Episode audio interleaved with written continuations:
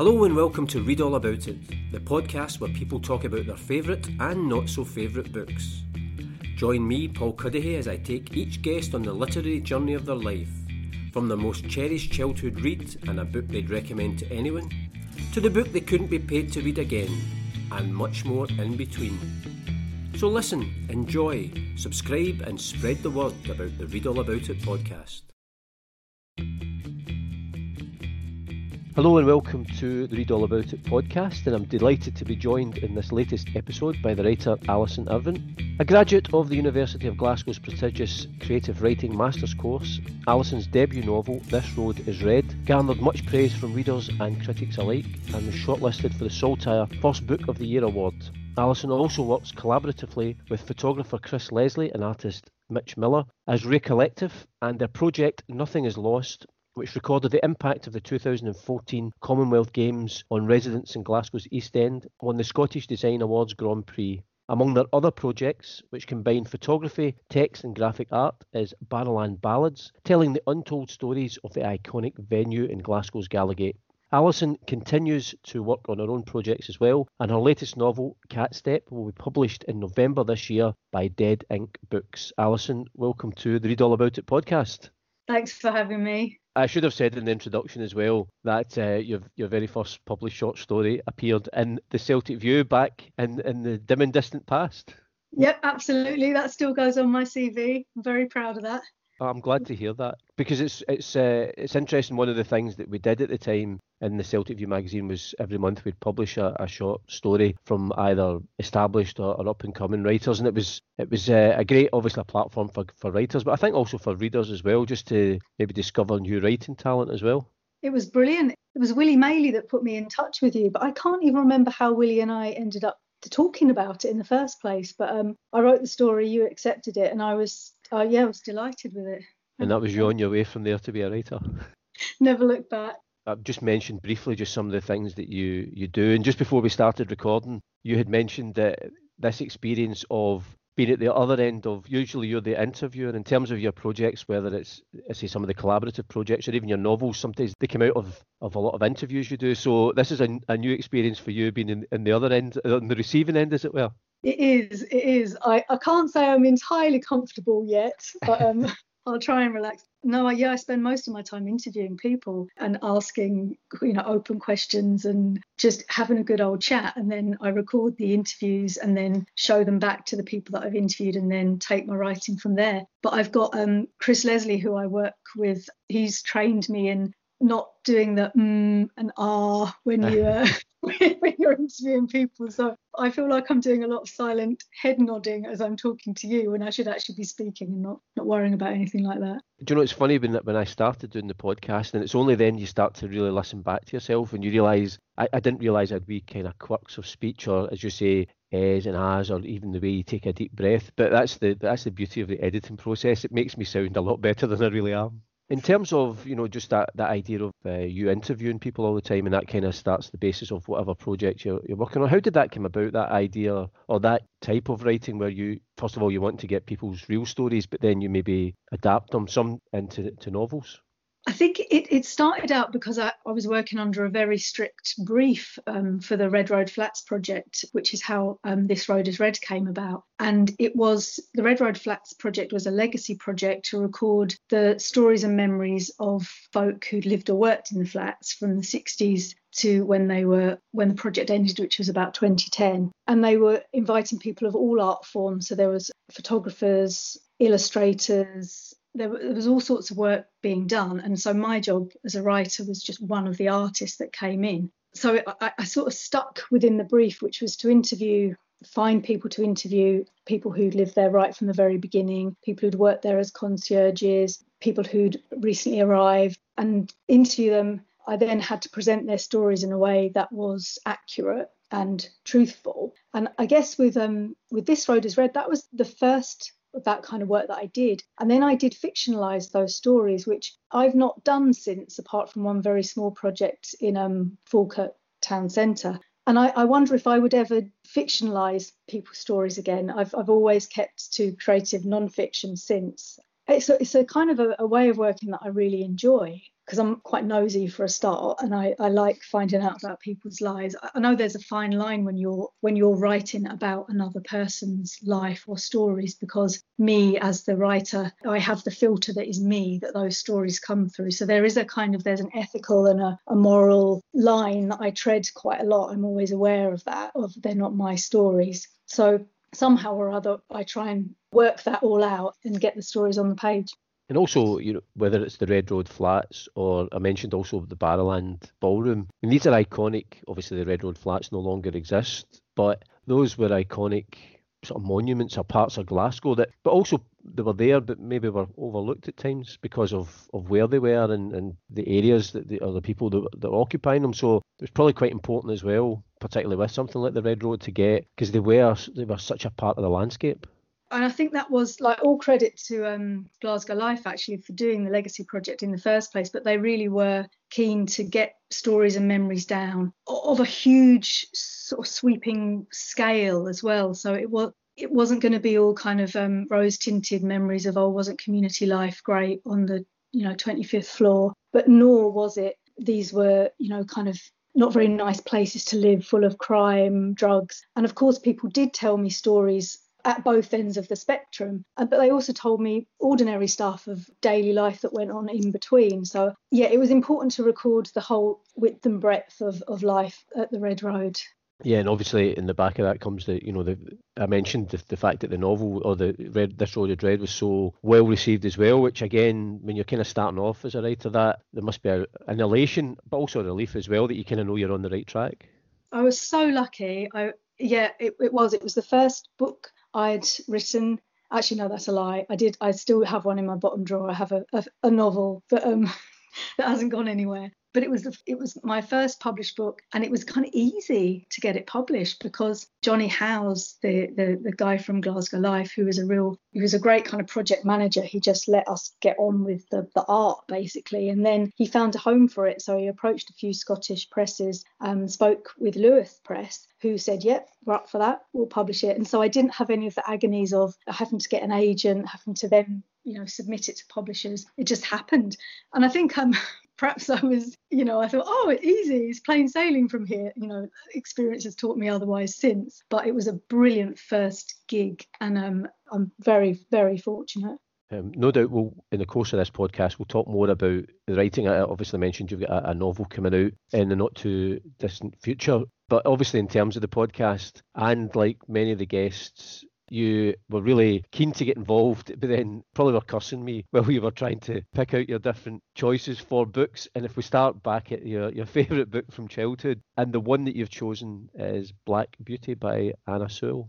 I think it was the first, I, would read a lot of Enid Blyton when I was a kid. I'd read Ballet Shoes by Noel Streatfeild. But then I remember reading this one and it felt like the first kind of first bit of literature that I read. I really loved it. I wasn't into horses or anything, but maybe that was part of the excitement of it. It was like a whole nother world. I remember, I think I was in the last year in primary school down in Essex, and we would get books out from the library.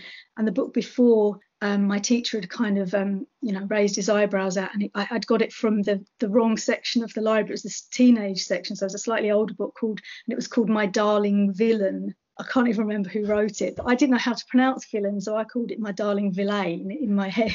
and um, and he was a bit like, mm, is that suitable for you, Alison? And then the next book I got out uh, was this one, and I got much more of an, an, an approving nod and a, mm, as if, oh, well, that's interesting. And I reread it because I knew I was going to be talking about it, and I can really see why I liked it because it, it's gripping. It's there's lots of short chapters the, the adventures of this horse basically. And then it, in, in sort of in a classic in terms of structure it starts out i don't want to give too much away but it, it goes through a classic structure where you know you're kind of hanging on for dear life hoping the horse is going to be all right. And then it's a children's book so you can kind of guess the ending.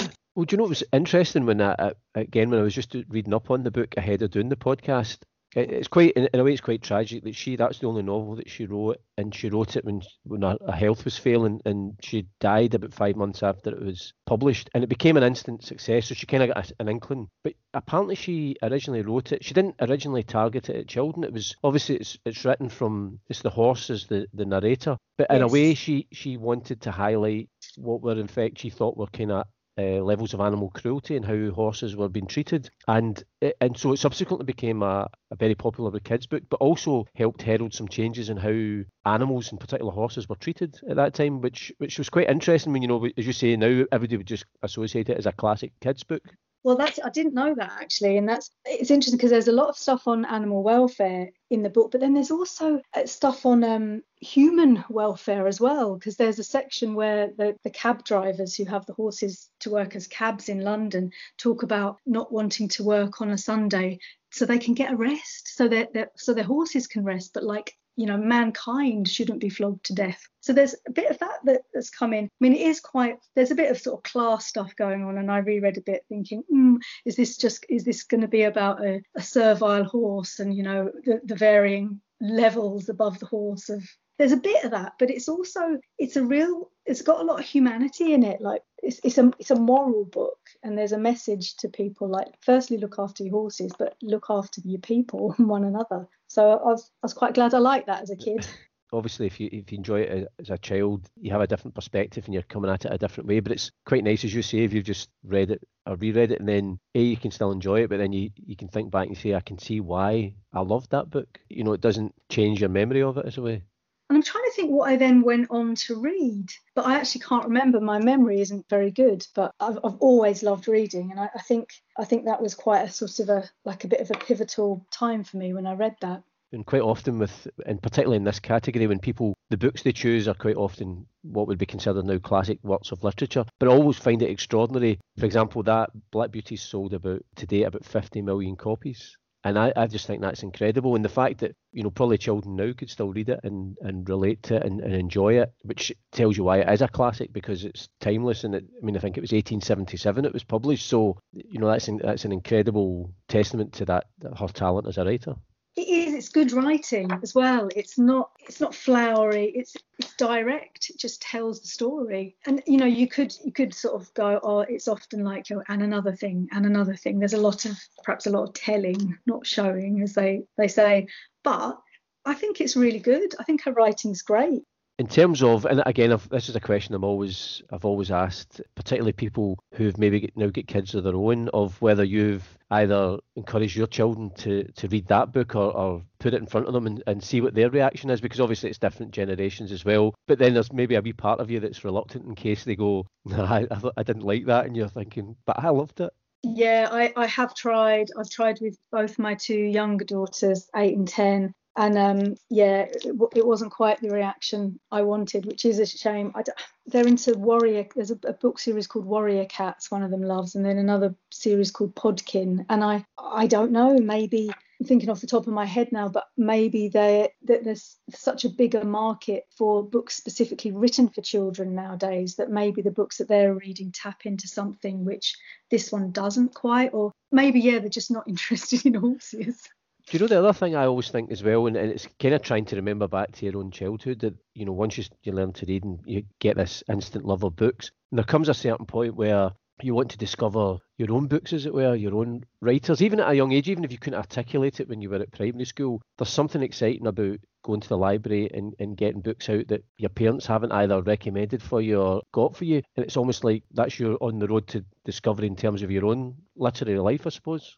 Yeah, that's absolutely right. My 10 year old's been rereading the same books over and over, and me and her dad, we've been presenting other books to her saying, You want to try this one? You know, including Black Beauty, not interested. And then um, her 16 year old sister gave her the Hunger Games trilogy, and she picked it up last night and started to read it. And both me and Eddie said, Have you seen what, what she's reading? And we were like, oh, yeah, we've seen, and, and, and neither of us mentioned it. We didn't comment. We just ignored the fact that she'd picked up a new book. And so she's now herself finding the Hunger Games out just for herself without her parents, yeah, interfering basically. So, yeah, quite right. I, I mentioned it right at the start of because obviously this is just an audio podcast, but you know we're doing via video. So you were nodding as I was saying. You were probably cursing me as I was making you boil down your choices. And how, how difficult was it in any of the categories for you to to even just pick one book? And and I know it's almost a rhetorical question because I know how difficult it is. It was really hard. Yeah, I, I think I found particularly the the kind of teenage formative years book really hard, and also the book I would re- recommend to anyone uh, then I, I, was having like an existential crisis about the book I'd recommend to anyone because I love it. It's my favourite book, or, or, one of them. But then would everybody like it? So is that is that the suitable book that you'd give to everyone? So yes, it was hard.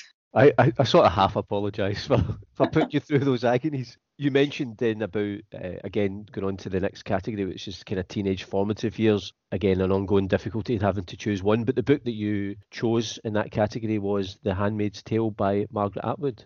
I guess I should say, like, this was really hard because the kind of the very close second and third books were The Grapes of Wrath and Tess of the D'Urbervilles varying reasons, they were, really tight. Like I read them at a timely point in my life. So I'm going to talk about talk about them now, not The Handmaid's Tale. But well, it's interesting. You know, even The Grapes of Wrath is one of my favourite books, and it's also one of the, the few books that when I got to the end, actually the ending, and every time I've read it, it moves me to tears. You can have so many different emotions, but for a book to actually make you cry at the end, I think it's the most extraordinary. I mean, I think he's an extraordinary writer, but that book I absolutely love the reason I came about reading it was because I was doing GCSE, so I was about 15 or 16, and my history teacher, we were doing the American history of the American West, and all credit to her, she went, so we were doing this classroom work, and then she said a great book to read is The Grapes of Wrath my family didn't have many books, but um, my dad's a, reader, but he didn't have many on his bookshelf. Yet I came home and I saw that he had that book on his shelf. So I just picked it up, read it, was absolutely blown away, and then read it again in adulthood. And, and I think I got more out of it. But um, yeah, it was just to sort of read that and then in conjunction with studying the, the history of um, America was, yeah, it was great. And, and then the other one you mentioned before we got into your choice was, was Tess, because because it's quite interesting. It's almost like a, a chart countdown. So before we find out why the Handmaid's Tale pipped the other two, what what was it about Tess or the D'Urbervilles? I was doing A levels at this time, and I, I just remember getting. I've never been so absorbed in a book, and don't think I studied it, but I just picked it up and decided to read it, and the the kind of the pictures in my head and the storytelling and the the sadness and the passion. I absolutely loved it on the back of one of the early podcasts, uh, one of the guests, Alison McConnell, she had, I'm not sure if it was this one or it was Far From the Madding Crowd that she'd she'd recommended. I'd never read any Thomas Hardy, so I read Far From the Madding Crowd and I was I found it quite tough to get through. I didn't enjoy it as maybe as much as maybe Alison had thought I would. But you know, I've never read Tess of the D'Urbervilles, so maybe maybe that's the next one to, to tackle books at the time I, I love reading them and then i often because my memory's a bit rubbish. I, I kind of forget the ins and outs and the nitty gritty of books, but some of the pictures and the, the mental images that I have, like there's, there's a couple of bits of Tess of the D'Urberville, one when they're she's standing on a threshing machine and they're harvesting. That stands out. And it must it was so vividly and beautifully described. And then another scene at Stonehenge, which for those of people who've read the book will go, oh yeah, obvious. But yeah, but you'll you'll read it and you'll feel the same. And I think it's just these pictures that. I, so I've, I've taken those images with me from the book, and they've they've stayed with me. So what was it about the Handmaid's Tale that just elevated it just above those two is the is the one you've chosen in this category? Maybe it maybe it reminds me of my sister as well. We did a lot of reading. She's she's a couple of years older than me, and I remember going into a local bookshop and saying, "It's my sister's birthday. Could you recommend a book?" And this was the book that the woman in the bookshop recommended. And I, I looked at when it came out. It was 1986, and so I, I probably maybe bought this for her in about 1990, 1991. I think it it just it it set off a kind of or, or it showed me that. Oh, this sounds really obvious, but that women can write books I studied a lot of literature at school, and it was either dead people or old, older white men. And I and here's here's a woman who wrote this amazing, disturbing, and, and frightening yet fascinating novel. And then that set off another kind of a, a kind of bit of a reading exploration. And then I went on and read Woman on the Edge of Time by Marge Piercy, and then I read some Angela Carter and Toni Morrison, and and then I, I, was quite sort of politically active at that age, and I was fem- still am a feminist, was a feminist. So I was finding out all this stuff about women and the world and politics and sexism, and it, it came to me at a really good time in my life, and it's really well written. You obviously, you know, you mentioned you you bought the book for your your sister. Did you let her read it first, and then did she then say to you, you need to read it, or were you just desperate for to, to finish it so you you could devour it as well?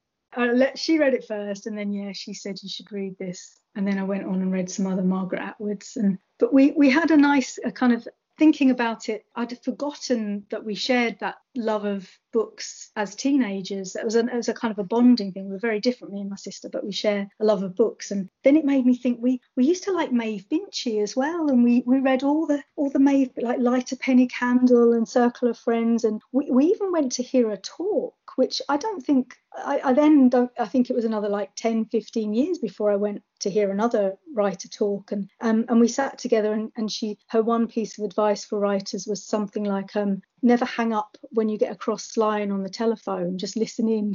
I've never forgotten that. And I guess that's how I've always approached my writing and life as well just listen in. So yeah so it's nice it, it yeah it reminds me of my sister I also think as well, it's for me, it, the more you can read in the, in the wider that, that you can different types of genre, different types of writers. As a reader, never mind as a writer, I think that's always a good thing because there's obviously some that will stand out and you'll remember. But I just think it's good, you know, to limit yourself to one particular kind of genre or one author. You know, you just want to, especially at that age, to just be reading everything and anything. I wasn't too, if that's the right word, discerning. I just, I did read, uh, read what was plonked in front of me and, and liked it. And I think maybe that's why we might come to it later, but that's why I really struggled with the book that you I wouldn't read again for love nor money. Just because I do, I think there's a there's merit in in everything. In terms of the Handmaid's Tale, because one of the, again, it's been chosen on a few occasions over the course of the podcast, either in this category or as, as a book that people would recommend to anyone. One of the things it still always strikes me as quite extraordinary. Either you read Margaret Atwood interviews or you hear her talking, and she says in that book everything that's in the Handmaid's Tale had either had already been done, was being done at the time, or the authorities were, were trying to do, which is extraordinary but frightening as well. And I, I think if ever a book is, you know, resonates with today's world, particularly you know in somewhere like the United States. Sadly and frighteningly, it is probably The Handmaid's Tale. Yeah, and that was written what however many years ago. Yeah, I agree. There's a kind of a you sort of almost don't want to read it, but you do as well because there's there's a fear in it of how life could go or what could happen quite easily and quite suddenly. I think. I like the adaptation of it as well. It feels personal because I'm watching it as a woman thinking, geez, oh, yeah, as you said, if, if, if it, I didn't know that everything in that book had already happened, but you look at the world around us and it's it's a bit scary. I mean, did you approach the, you know, watching the TV series with any trepidation, given the fact of how much you you love the book? I mean, I'm actually re- I'm actually wearing a T-shirt that says the book was better, so coincidentally, but you know that way you always you have such an investment in a book, and if if somebody turns it into a TV series or a film, you know, it's almost like taking ownership of something that's really personal to you. I did wonder what, how they would do it. I really liked it. I thought they did it really well and, and I like the way it's kind of spun off as well. Um, I mean, it's horrific. The second series, it's, it is brutal and horrific, and there were times when I thought, I actually, this is not entertainment. Like for me, this is, you know, hiding behind the pillow. But I think that's what I was trying to get at, earlier in that it's horrific, but I can't not watch it because you never know. It's like dot dot dot and she's still quite heavily involved, I think, in the production of of the series. Uh, Margaret Atwood is. I think she's an executive producer, so I guess she's got a hand in ensuring that they're kind of realistic enough and not just ridiculous.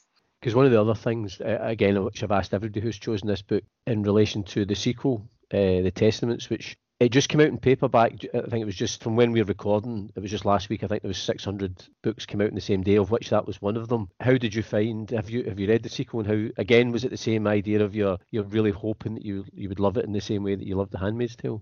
Yeah, I did. I did read it, and I don't think I did love it as much as I love The Handmaid's Tale, actually. And, and I don't know whether that's because I'd seen the TV series in between, so I then had a load of other ideas put into my head already. I thought it was oh i love the ending I, I love bits of it but it didn't yeah it didn't do as much for me as the first time round I, I kind of read it in the the booker context and i need to read girl woman other because I'd, I'd like to see because they were joint winners weren't they? And I'd, I'd like to see how it compares with girl woman other. Because it was interesting when that when they had they announced the joint winners, and the, I think the controversy surrounding it was the kind of feeling, and even particularly with some of the other nominees who didn't win, that Margaret Atwood was given that award in terms of because of her body of work over many years, which is out with the kind of parameters of the the competition. It should just be specifically about that book published in that year. But I'm, I'm, from her point of view, it must have been a wee bit. There must have been slight trepidation, given how much The Handmaid's Tale meant to so many people to then revisit it, knowing that it's hard to live up to those expectations. It's brave, isn't it? Revisiting characters and, and a book.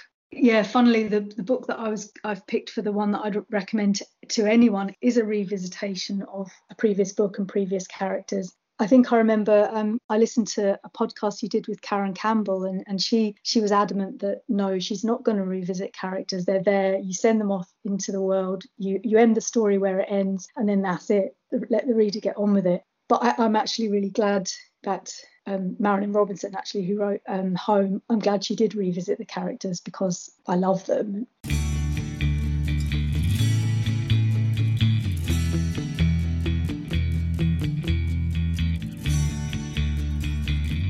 Well, you are listening to the Read All About It podcast with me, Paul Cuddihy, and my guest, Alison Irvine. And we are on to the third book choice, which you, you've already mentioned, Alison. And that's the book you'd recommend to anyone, and it is Home by Marilynne Robinson. I think it might be one of, well, it is one of my favourite ever books. I think you need to, the, the kind of disclaimer, if you like, is you need to read Gilead first. But this book, Home, moved me and, and resonated with me much more. I, I think it's an absolute masterclass in fiction writing. It's intimate, it's tender, it's subtle, it's profoundly moving.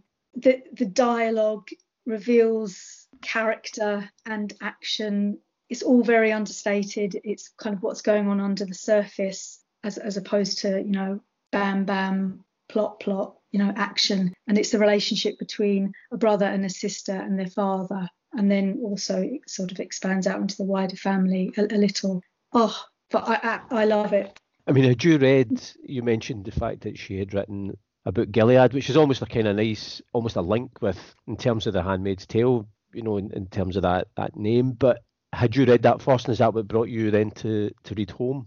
It is, yep and so I kind of read Home with Gilead in mind because um, the character Jack is mentioned in Gilead, but he it's this book is all really all about him and his sister Glory.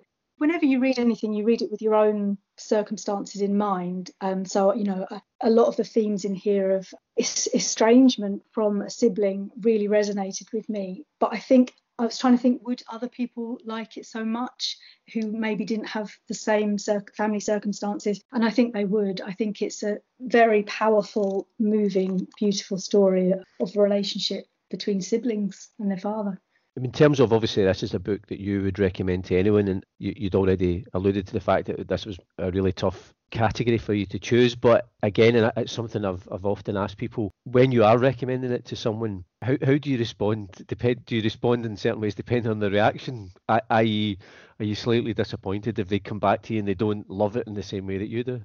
Yeah, yeah, I think so. honest, I think maybe the criticisms that some people might have, you know, they might say, "Oh, this is a bit, it's a bit slow," but I think there's no harm in slowing down. I need to slow down sometimes and read and and just just really immerse yourself in a book. You do need a dictionary by your side as well. Like I've I've I've had to look up a few words, but then that's if you're in that mindset, that's no bad thing either. You know, it's it's no harm to look up a word in a dictionary every now and again so yeah, I, th- I, but I, I think I would understand if people didn't like it. It's not particularly pacey. Yeah, it's brilliantly structured. Again, again sort of going back, I, I think it's a masterclass in in in novel writing. And the, the conclusion or the ending is I I'm not very good at similes, but I just described it as like the kind of the moving of the sea. It just takes you, it just takes you along with it in like some massive, massive, huge wave, and um, and then you just you're all overcome. Well, I was all overcome anyway. I mean, is that is that a book that you've read and then revisited? Then I take it. Yeah, I read it, and then when I knew I was going to be talking to you, I I reread it, and um, it had an equal and if not more profound effect on me. And I sort of reading it to learn from it as well this is a bit of an aside, but there was a time when I didn't really do much reading. When, when kids were really young, I would pick up a book and fall asleep. I was so tired. I, you know, generally you, you read at the end of the night when you're in bed. Well, I'd manage a paragraph, and and and then also when when my kids were young and I had deadlines and books to write, any any free time I had was generally about right. I've got to get these words on the page. I've got to finish this book or finish that piece. So to, to sit down and, and uh, and give yourself permission to read is it was a real luxury, and I didn't have the time good few years ago, but I do now, and it's lovely. And and it's also essential for a writer to just to read as much as you can, and I'm, that's finally drumming into my head. It's okay, you're allowed. Also, I think I think what you're saying there will, will, resonate with a lot of people who are listening, who at, various points, particularly if you know if you've got a young family or, or, those kind of demands on not just your time but your energy. But I suppose the, the thing to remember is not to feel guilty if you're not reading. If you, especially if you're a reader, if you're writing, you think I should be reading. But actually, there's times when you know maybe you can't, or maybe just there's other things that are a priority. That's fine as well. It's what you what you were going back to whatever you read is fine. If you're if you don't have the headspace or the concentration it doesn't matter. Just read something short or read something fluffy or, or listen to a book. I, I, I, don't do it very much myself but a lot of people listen to audiobooks and they find that much much easier because they can do the washing up at the same time or something like that. So there was a, a, big kind of divide during lockdown, wasn't there, with people who who were able to read and those who weren't, and then the same with people who were able to write and those who weren't. And I think every, everything is valid. Absolutely, and everybody's everybody will, will, react differently to things. Interesting, you just mentioned there, which was one of the things I was going to ask, because you said obviously the book might not be for everyone, or you might need a dictionary uh, that's maybe a sign of our age that we would still look up words in dictionaries as opposed to just Google them, but which I like. That's kind of old school. But I think sometimes with certain books as well, you just mentioned that you have to sometimes be either in the mood or like it will depend on your mood, what's happening, whether you know you're tired or whatever. Sometimes you just want something that you can just race through, but other times, as you say, you want to spend a bit of time and really immerse yourself in in a book. And if you any book, I suppose, if you get it at the right time, you're more likely to engage with it. Absolutely. And there's there's no harm in putting a book down and, and coming back to it. Or I sometimes read a real big tome of a book, which takes me takes me forever. And then I will need to read a quick book that I can whiz through that I either because it's easier or because it's shorter. I mentioned in the introduction in terms of your own writing and you've got a, a new novel coming out. I think they're taking pre-orders for it just now. It's Dead Ink Books. So if you go onto their website, I think they're taking pre-orders for Cat Step, and that's coming out in November. And what's your feelings ahead of publication? Is it just excitement, the thrill, or is there still that kind of nervousness because you've obviously invested everything into the book, but it's it's only when it gets out into the wide, wider world that you kind of get that reaction. I, I'm a I'm a nightmare to live with at the moment, if I'm honest.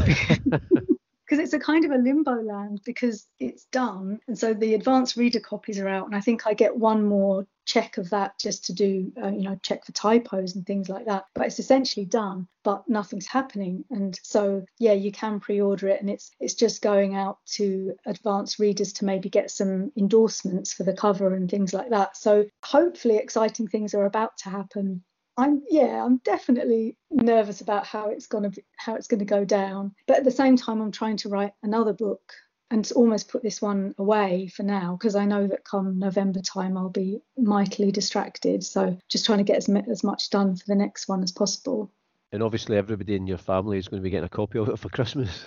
funny i said to my brother i said um, uh, just something like you know i really i really need everyone to please do a big push you know because because there's so many books out at the moment and and he was like don't worry alison i'll get the sandwich board out hopefully they'll be buying it for their friends as well Kirstin Innes, who's brought out Scabby Queen that came out in the summer and it's garnered lots of praise. A really brilliant book. And I was talking to her on the podcast about how, and I mentioned already, the fact that at the beginning of September there was something like 600 books come out in the same day. And in, in some respects, maybe the fact of your book, there's a wee bit of breathing space between that and then your book coming out in November is, is a good thing because I feel within that there must be so many great books that might be lost because all the big noise will maybe be about some of the bigger names and the celebrities, but there'll be some great novels. So maybe, so maybe actually the timing might actually be better for you.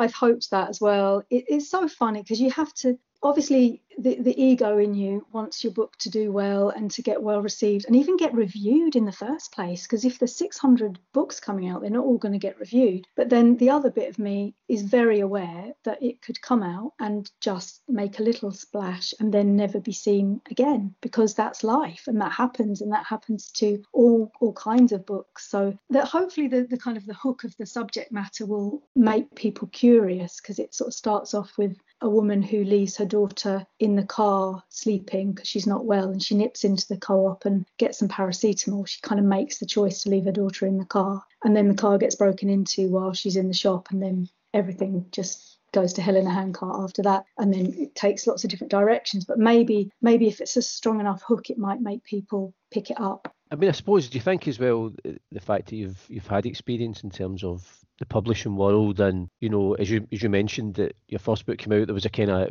relatively smooth the, the, path to publication, but you've subsequently, obviously over over time, you, you realise that actually that's not always the case. Does that help you with this book coming out? That you there's a kind of sense of, as you say, because it's very hard sometimes to pick. Some books suddenly explode onto the scene, and you don't know why you always hope that that's going to happen to your book, and there's no reason to suggest why that wouldn't be the case. But there's a sense of kind of realism as to not get your expectations too far, you know, ahead of yourself.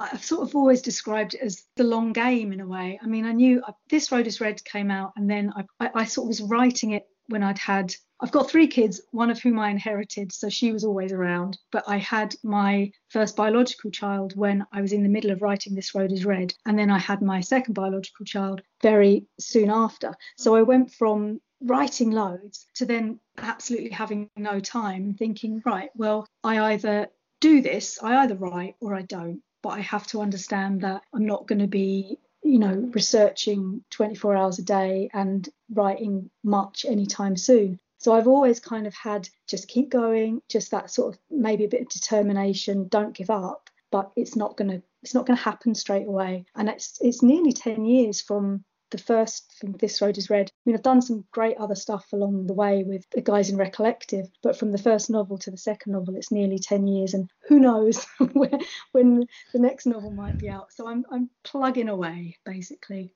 Because the other thing as well is that, you know, the very fact, even before the book comes out, I think not only just how many books are published, but how many books are written and submitted to agents and publishers. To to, to get to that step of getting the book published is first is the first achievement, and, and then after that, once it's out in the world, it's kind of at the mercy of, of readers, and, and you just never know where it's going to end up.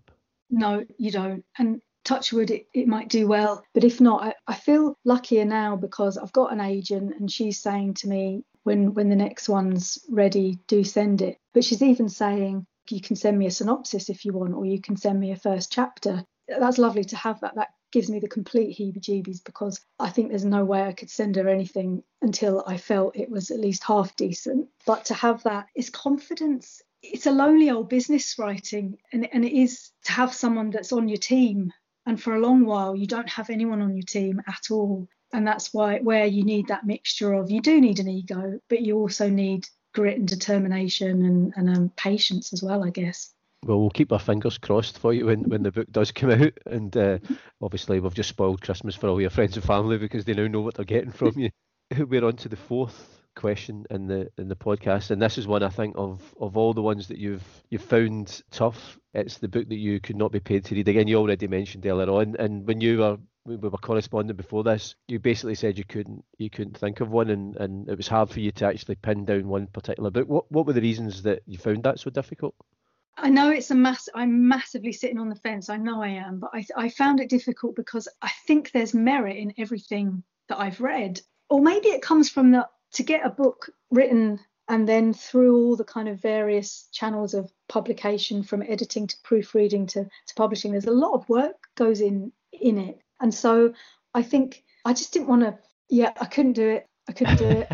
I think structure is really important. I proofread and copy edit a fair few books, and some of them are my cup of tea, some necessarily aren't. But all of them, I think, have a have a structure to them, and it's thought out. That you know that there's thought and there's craft behind what people are doing. So I didn't want to diss anybody's craft, basically you, you mentioned at the very start how you know you and I were first put in contact from Willy Maley, who lectures up at the University of Glasgow. When he did the podcast, before he did it, his wife had said to him for that category, just pick somebody who's dead, and then that way you're not going to offend them. Do you know, I because I listened to his podcast and I heard that and I could tell that he'd struggled with the question. And I mentioned Karen Campbell earlier. I knew she'd struggled with that question as well. And I was thinking, who's dead? Um, who's I have like I really tried, but I can't. No, I can't do it. Do you know? I think, uh, and it's interesting over the piece when I've been doing the podcast, and particularly I think writers, because probably more than anyone knows, a writer will know how much is invested in the book in terms of from that moment you get that spark of inspiration. But it's it's a lot of perspiration. There's a lot of hard work that goes into it, and so much of yourself is invested into it to get published. And so, therefore, you wouldn't like to be tuning in to a podcast where somebody picks your book in this category. And I suppose that's the same thing. You wouldn't want somebody to be thinking, even if you don't personally like it, someone else will, and the fact it's been published is validates it in itself. Yeah, you wouldn't. You'd be mortified, wouldn't you, if somebody said, "Yeah, yours is the book they wouldn't be paid to read again." I mean, there's, there's definitely books I've taken me a long while to read, and I've struggled reading. But I, like, I would if someone paid me, I'd, I would read. That's very honest. Because the other thing I was, again, on the back of this category, I always ask, I'm curious to, to find out what kind of reader you are because I, I struggle with that category because books that I don't enjoy, I tend to put down. I'll, I'll, I'll usually give a book two or three times, I'll revisit it, eventually if it's not working for me i'll put it aside. But it never leaves that because i haven't struggled through and finished it there's very few books that leave that lasting negative impression because i'll just then go and find something that i enjoy. Or are you one of those people who read you know once you start a book do you, do you finish it? I've got to finish it. Yep got to finish it. And i know life's too short. I know yeah there's 600 books coming out in september this is for god's sake. But uh, yeah i have to finish it. I'm a trier. Do you feel i mean are, are there times when you haven't been able to finish a book and you feel guilty about it then no, I don't think I've ever. Have I ever not finished a book? I always think I'll pick them. I'm reading um the Odyssey. Well, that's like one of my books to read. You know, just to dip into. And I guess I haven't read it for a while. I mean, I should have read it years ago, to be to be honest, but I haven't. And and I'm now making amends. And it's been, I'd say, it's been a good couple of months. But it's by my bedside, and I know I'll finish it. That's I, impressive. Because I, you know, I, was saying to you earlier on, I'd only just recently read Thomas Hardy for the first time, and I think one of the things I've enjoyed about the podcast is it, it gives me loads of recommendations of books to read, but at the same time, it does highlight everybody's own I'm not, not sure if reading limitations, but your own. It's impossible to read everything, and some people have read more of a certain type of genre, or some maybe more that would be considered classics or not. But it goes back to you, what you were saying earlier on of just just read everything or anything, and at some point you'll get to you might get to some books that you might want to read, some you might never get to. There are certainly gaps in my in my sort of reading that I I I, I want to sort of set right now. Um, but yeah, you, you can't read everything a teacher once said to me, you should definitely read the Bible and um, a book of Greek mythology because then that will set you up for reading any literature that you read henceforth. You know all the references and things. I don't think I've even done that, so I, that's why the ripe old age of my mid forties, I'm doing it. As you say, the very fact that when you start a book you're going to finish it was that's a, that's a good sign anyway. Because say not all of us not all of us can say that. We've now gone to the final question in the podcast, and that's either the last book you read or the book that you're currently reading. And the book in this one is And the Land Lay Still by James Robertson. This is a book that I'd always seen and thought I really want to read this and, and hadn't for a while. So it's not technically the last book because the last book was Home because I reread it and Black Beauty. But anyway, obviously I'm not from Glasgow, but I moved to Glasgow in 2005 and moved to, to study creative writing at Glasgow Uni. And so immediately when I, I got there, you know, I was told read Lanark. So I read Lanark, and then I read some Edwin Morgan and Muriel Spark, and and um and then this book, sort of 15 years on, you know, I, I saw that it was a, a kind of a an epic story of Scotland or a certain part of Scotland starts from the 1950s to ends in about 2010. I thought I'm going to have a go at that, and it was likened to Lanark as well. So I thought, right, yeah, yeah, I'm interested and um, I really loved it because I, had no idea what it was going to be about. That was the thing. I, I just I liked the the title grabbed me actually, which is a Edwin Morgan quote. So I like the kind of the, the poetry of the title. And then it's about um, a photographer's son or two photographers. And then because I've worked with Chris and Mitch in the the collective, I've kind of you know see a lot of the work that Chris Leslie does, and so that reminded me of some of these characters. And then it's a kind of a it's been described as a, a story of a nation it touches on the political and the personal. There's we personal stories like human relationships, but then he also, James Robertson, takes on the kind of Scottish independence. He takes on the effects of war on a human and on a on a nation, and it just, I, I really liked it, and I'm kind of in awe, to be honest it kind of touches that book kind of touches on some of the things that we've been discussing because that's a book that I, I have to go back to because I, I tried reading it and it was one of those ones that again it, I think partly because it garnered such praise and and you, you know it seemed to be everybody that read it. It was one of those kind of must read books, and I kind of started off and I, I quite enjoyed it at first, but then I kind of get bogged down in, and I'm as I say, I, I if I'm not enjoying the book, I, I tend to just put it down. So I, I haven't gone back to revisit it. So a couple of people again have mentioned it, so I, think it's something that I'd, I'd have to go back. I usually, as I say, I'll give the book two or three chances, but I didn't. It didn't captivate me the first time I tried reading it. I wonder whether I don't because there, there's a section that starts with a certain set of characters, and then then there's a, the next section. It's a whole nother set, and so you, it's one of those books where you have to leave people behind, and you're you've invested in them, and then you're like, oh, now right, I've got to concentrate on some other people now, and it's only towards the end where all those ends are tied and right. some sort of sense is made. But um, one of the things I, I, kind of didn't want to lose the characters at first, so I could see why that would be that might put a reader off to kind of have to start anew with a fresh set of characters. I think sometimes you know that you know we were mentioning earlier on. I think we were talking about home and how sometimes maybe you have to be in the right mood. Or I think I just remember at the time almost just getting bogged down. You know, sometimes you kind of feel you're reading the words, but you're not really you're no longer engaged in it. So that's why I kind of put it to the to the side. Sometimes there are books where you think I really should go back and, and have another have another go at that. So so maybe you've kind of you've kind of spurred me on. Yeah, I hope so. I, I I, yeah, I really like it, and, and it does. It ha- takes a bizarre turn as well, which I kind of quite like as well, where one of the characters ends up having a kind of a hallucination and a bit of a dialogue with people in his life. So we turn, we go from prose to almost like a play script, um, where where you've just got characters and then what they're speaking. So it's it, it's quirky as well. It gets it gets a bit quirky. Because I love Lanark, for example. You mentioned that. I mean, I think that's a wonderful book. So maybe I'll keep that in mind when I when I get back to it. Yeah, that helped me actually because at first I might, when this particular bit came up, I might have been a bit like, oh hello, what's going on here? But then I had Lanark in the back of my head and I thought, oh okay, yeah, calm down.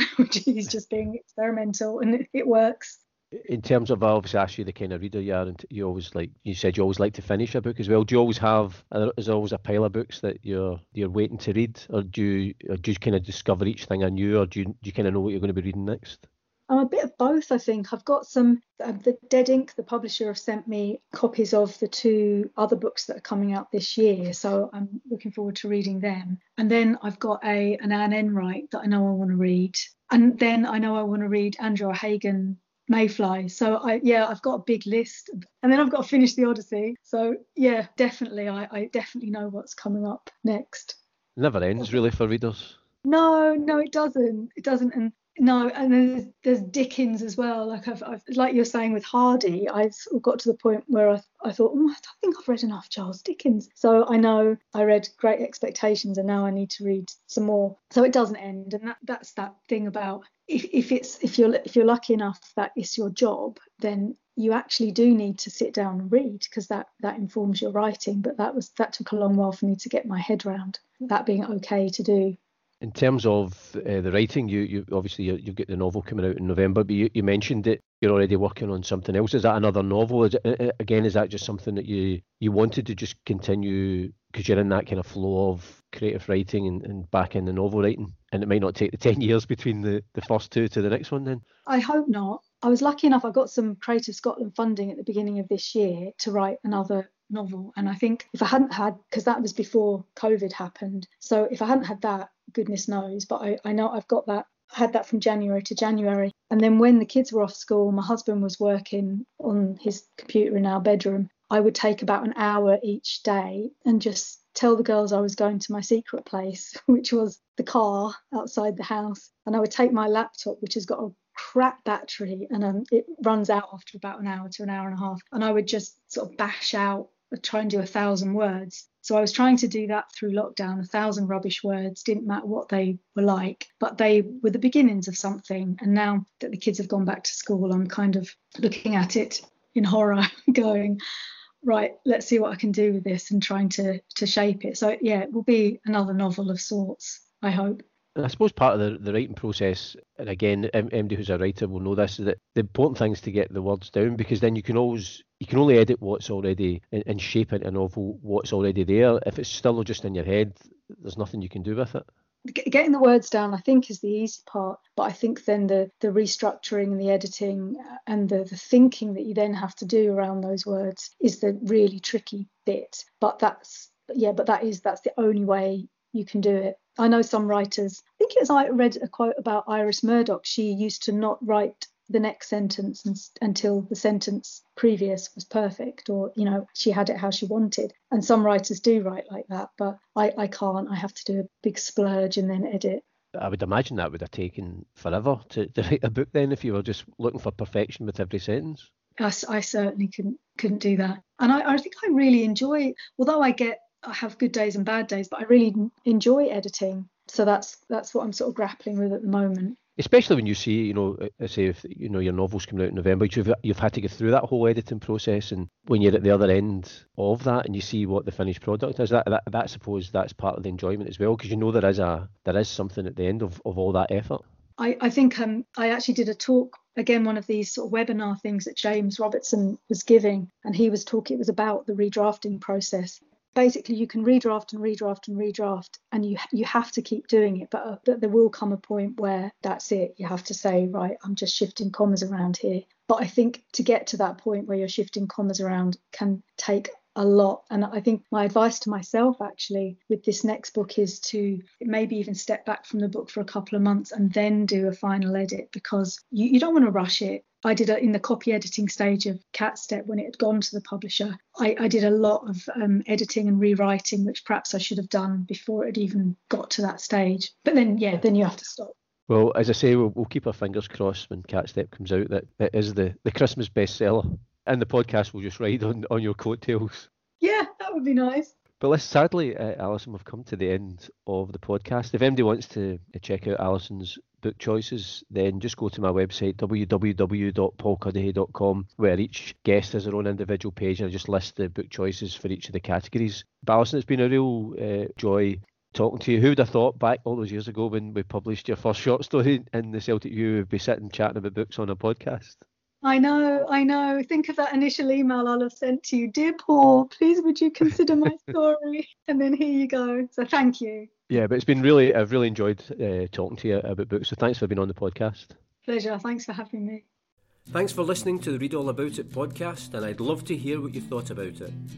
You can get in touch via Twitter at ReadAllAbout20, on Instagram at ReadAllAboutIt podcast, or you can send an email to readallaboutit at paulcuddihy.com. If you've enjoyed the podcast, subscribe, leave a review, and spread the word. If you haven't enjoyed it, say nothing to anybody. But I do hope you can join me, Paul Cuddihy, next time on the Read All About It podcast. And in the meantime, keep reading.